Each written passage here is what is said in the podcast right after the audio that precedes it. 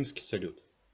Сегодня мы с вами поговорим о том, как буддизм перед лицом глобальных проблем современного мира себя проявляет в современном обществе. Одним из наиболее заметных социокультурных явлений XX века был процесс секуляризации, который наиболее отчетливо проявляется в развитых странах Европы. Распространение атеизма связывают с влиянием научно-технического прогресса, ростом уровня образования, популярностью социалистических теорий. Однако на рубеже 20-21 веков мировая цивилизация неожиданно столкнулась с феноменом религиозного возрождения, который не обошел и Россию. Эксперты склонны указывать на его социальные причины, в частности кризисно социально-экономическое неравенство. Рост религиозности также является ответом на глобализацию. Поворот к религии – своеобразная реакция на слишком быстрое изменение и экспансию мультикультуризма. Чем сильнее глобализация унифицирует внешние стороны человеческой жизни, тем стремление сильнее народов, которые хотят сохранить свою национальную культуру и религию. Интересно, что большинство современных ученых, отмечая усиление роли религиозного фактора, обращают основное внимание на христианство и ислам, игнорируя буддизм. Складывается впечатление, что современные исследователи, увлеченные противостоянием западного исламского миров, фактически забывают о наличии еще одного важного центра буддийской цивилизации. Так, например, Хантингтон, выделяя западную латиноамериканскую, китайскую, японскую, индийскую и исламскую православную африканскую цивилизации, фактически отрицает существование самостоятельной буддийской цивилизации. По его мнению, буддизм, являясь одной из главных религий, не стал базой ни для одной из основных цивилизаций. Подобную точку зрения, хотя она и разделяется многими учеными, вряд ли можно назвать справедливой, поскольку сложно отрицать наличие целого ряда стран Южной и Юго-Восточной Азии, а также Тибета-Монгольского региона, где буддизм является ядром местной культуры. Отличие же буддийских форм в этих регионах от первоначального индийского образца, на наш взгляд, не является существенным, поскольку основные моменты учения буддизма здесь совпадают. Кроме того, трудно с уверенностью утверждать, что католические и протестантские традиции, входящие согласно Хантингтону единую западную цивилизацию более близких друг к другу, нежели Махаяна и Тхеравада. В настоящее время буддизм во всем мире переживает процесс возрождения, особенно характерен пример Тайваня. За последние десятилетия число буддистов здесь выросло с 800 тысяч в середине 80-х годов 20 века до более чем 5 миллионов в начале нулевых – 21 века. Количество официальных буддийских храмов за этот же период также возросло с 1157 до более чем 5000, а численность монахов и монахинь с более чем 3000 до 10 тысяч. Буддизм активно возрождается и на территории России. Быстрыми темпами идет строительство буддийских храмов в Калмыкии, Бурятии, Туве, Читинской и Иркутской областях – Открывается буддийские учебные заведения, медитационные центры для мирян. Большим тиражами издается специальная литература. Все заметнее становится роль буддизма в укреплении национального самосознания калмыков, бурят и тувинцев. Происходит усиление социальной значимости буддизма и возрастает его воздействие на общественную жизнь. Постепенно буддизм в России переходит границы тех регионов, где он распространен традиционно – Последние десятилетия буддийские общины возникли в Москве, Санкт-Петербурге и во многих крупных городах России. Современные процессы глобализации оживляют культурный обмен между странами Запада и Востока. В конце XX века буддизм стал активно распространяться в Европе и Америке, что было связано прежде всего со стремлением западного общества дополнить его деловую активность высокой духовностью восточных учений. Терпимость к чужим культурным и религиозным ценностям способна ассимилировать все лучшее, что было создано другими цивилизациями, отсутствие претензий на исключительность, открытость широкому межконфессиональному диалогу привлекали и продолжают привлекать буддизму. Общественный интерес во всем мире. Имидж альтернативной духовности, созданный по контрасту с ценностным строем современного секулярного Запада, прекрасно вписывается в атмосферу плюралистической глобальности. Современный период буддизм уже не является чисто восточной религией. В 45 странах европейской культуры в Европе, обеих Америках, Австралии и Новой Зеландии действует около 700 организаций и центров буддизма. Самой буддийской страной на Западе является Германия, где начиная с 20-х годов 20 века появилось уже более 200 буддийских организаций. В Германии и во Франции он уже стал третьей по численности конфессией. Существует Европейский буддийский союз, регулярно проводящий свои конгрессы в европейских столицах. Отличительной особенностью большинства западных буддистов является то, что приняв буддизм, они остаются людьми своей культуры. Буддизм здесь выступает как способ духовного самосовершенствования, как метод борьбы со своими психическими проблемами. Кроме того, буддийские наставники стараются трансформировать учение с учетом культурных и социальных особенностей западного образа жизни. Таким образом, на Западе постепенно складывается глобальный или транснациональный буддизм, свободный от контекста конкретных культурных традиций. Процессы глобализации и модернизации затронули и буддизм в самой Азии. Появились новые группы, которые усвоили практический подход к обществу, когда влияние на него оказывается путем благотворительности, социальной помощи населению.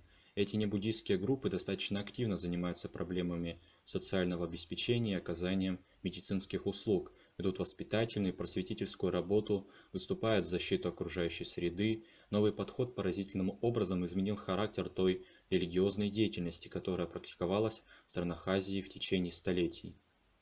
В то же время традиционный азиатский буддизм достаточно пассивно включается в глобальный мир. Этот буддизм тип буддизма обретает некий музейно-архивный вариант существования или становится источником символической идентичности для неофитов. Контраст между традиционной бурятской, тувинской или калмыцкой церковью и группами буддийских неофитов крупных городов можно наблюдать и в России. Течение традиционного буддизма отмечают ученые, оказывает сопротивление глобализму, но в отличие от авраамистических религий в буддизме нет и не может быть патологических антимодернистских надрывов, организованного жесткого антиглобализма. В силу целого ряда вероучительских особенностей, отсутствия понятия догмы, резкого дуализма, праведности и греха, понятия священной войны, жесткой связи со светской властью и другого, словосочетание буддийский фундаментализм кажется неуместным. Тем не менее, буддизм все же оказывает сопротивление глобализму в форме этносов, критики глобализма как секулярной идеологии, а западной культуры как воплощение материализма и рационализма. Однако существует и другая точка зрения на эту проблему. По мнению Рябова, буддизм нейтрален к современному, наиболее перспективному европейскому атлантическому варианту глобализации. И это в будущем может стать фактором, способствующим его распространению в странах западной ментальности. Большинство современных движений религиозного возрождения от исламского до православного являются антизападными и антисветскими, однако буддизм практически никогда не выступал против либерально ценностей и ценил личную свободу, неизбежно следующую за глобализацией. Как же оценивают глобализацию сами буддисты? Обратимся к взглядам духовного лидера буддийского мира, его святейшества Дайлай-ламы XIV Тензин Гьяцо. В своей работе с символическим названием «Этика для нового тысячелетия» он отмечает растущую автономию которую люди обретают в результате достижения науки и техники, в результате которой вместо чувства общности и сопринадлежности мы обнаруживаем очень высокую степень одиночества и отчуждения. Таким образом, религия, как и социальная наука, отмечает кризис идентичности личности в современном обществе. Действительно, с расширением глобального пространства благодаря современным информационно-коммуникационным технологиям происходит замена традиционных связей между людьми, замыкавшимся главным образом в рамках локальных сообществ, связями глобального масштаба, множественными безличными и функциональными. В результате этого происходит разрушение механизма передачи от поколения к поколению высших моральных ценностей, каковыми являются непосредственные личностные связи в рамках первичных сообществ. Отрицательное влияние глобализации не исчерпывается лишь кризисом национальных культур. По мнению противников глобализации, под угрозой находится культура в целом, поскольку современная массовая культура принуждает людей довольствоваться примитивным уровнем духовных потребностей и производит индивидуумов с отстраненным с восприятием окружающего мира. Опасность происходящего углубляется с тем, что новая культура, опираясь на современные информационные технологии, обладает способностью проникать и всеохватывать нашу жизнь. Отрицательным последствием глобализации является также большой разрыв в уровне жизни между бедными и богатыми странами. Но тогда закономерно возникает другой вопрос. Как преодолеть противоречия глобализации, этого сложного и неоднозначного процесса становления современного мира, и чем может нам помочь в этом религия? В связи с этим можно вновь обратиться к трудам Далай-ламы XIV, который отмечает, что мир стал слишком тесным, и теперь мы все зависим друг от друга. Нациям ничего не остается, кроме как заботиться друг о друге. Даже не столько из соображений человеколюбия, сколько от того, что это в них собственных интересах. В таких обстоятельствах, безусловно, растет необходимость в установлении взаимопонимания между людьми и чувстве всеобщей ответственности. Ключом же к достижению этих высоких идеалов является воспитание добросердечия. Несмотря на существование серьезных противоречий между более или менее богатыми государствами, а также между богатыми и бедными слоями населения внутри той или иной страны, указывает духовный лидер буддистов. Укрепление духа глобальной взаимозависимости и ответственности способно преодолеть такие экономические барьеры. Известный американский буддист и будолог Турман, критикуя США за эгоизм и изоляцию, отмечает, что наше современное общество должно усвоить глобальную, а не изоляционную точку зрения. Нам предстоит принять тот факт, пишет он, что мы не являемся и не можем являться независимой единицей в нашем земном сообществе – мы должны принять дух просветления буддизма, высший нравственный идеал Махаяни. Заботьтесь и действуя на благо других народов. Я говорю об изменении самих себя и других на международном уровне, трансформации гордости в сострадание, как в нашей политике, так и в личной жизни. Где наше сострадание? Вместо того, чтобы избегать проблем, нужно встречать их лицом к лицу, Вместо того, чтобы возводить стены и не впускать весь остальной мир, нам следует открыть границы из сердца. Руководствуясь горячим желанием облегчить страдания всего человечества, каждый народ должен взять на себя ответственность за благополучие всех народов. Урезав расходы на вооружение, мы смогли бы оказать массовую помощь, не теряя при этом своего благосостояния жертвуя лишь ненужными нам избытками, которые не приносят нам ничего, кроме ночных кошмаров, мы можем значительно улучшить качество нашей жизни.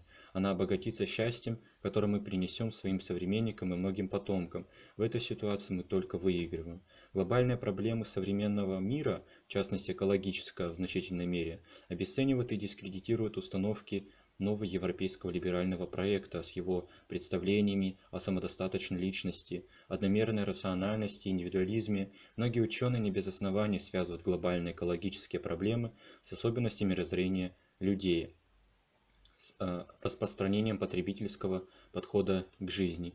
Религии Дальнего Востока, в особенности буддизм, считаются высокоэкологичными, так как подчеркивают важность уважительного отношения не только к человеку, но и вообще ко всему живому – Поэтому экологические принципы буддийской культуры могут быть востребованы уже в самое ближайшее время.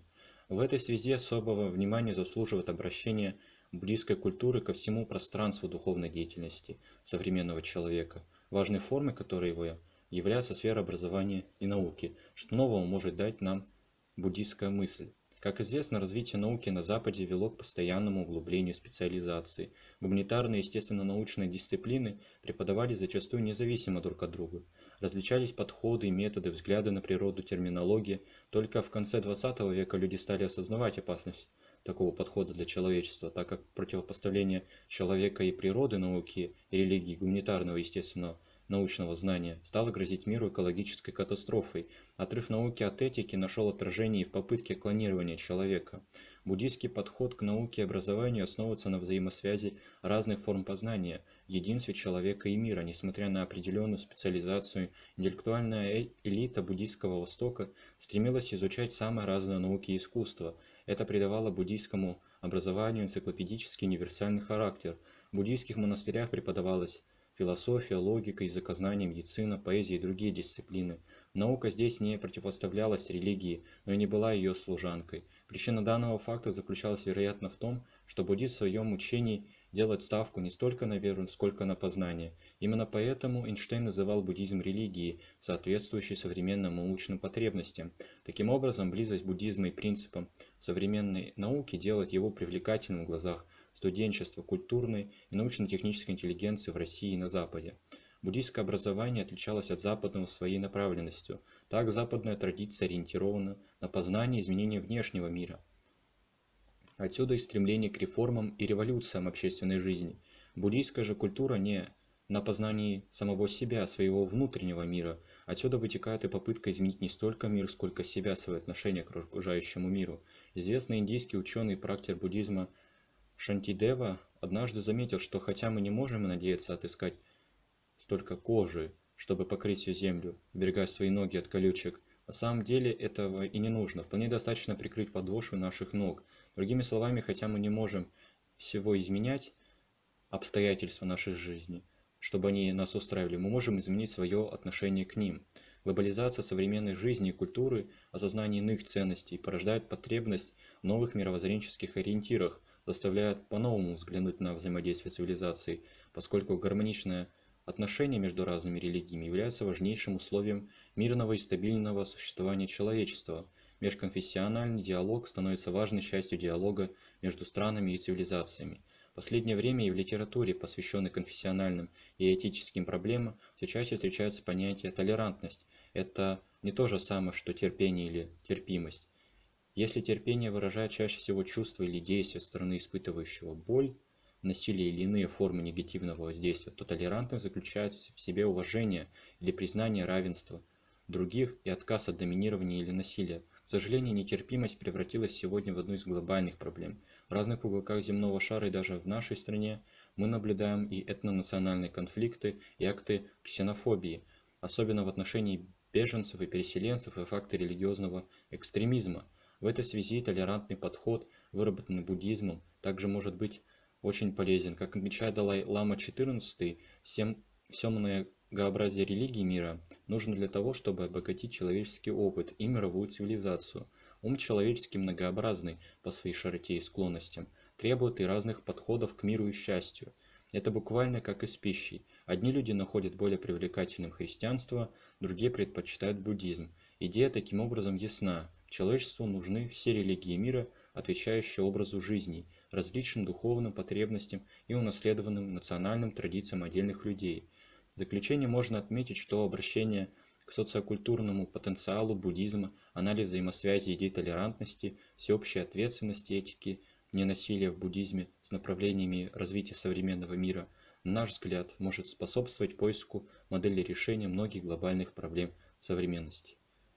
Ну и напоследок я бы хотел сказать, что если вам что-нибудь понравилось, обязательно ставьте лайки. Если же нет, ставьте дизлайки, пишите свое мнение по данному видео. Ну, что-нибудь жмите, что-нибудь пишите.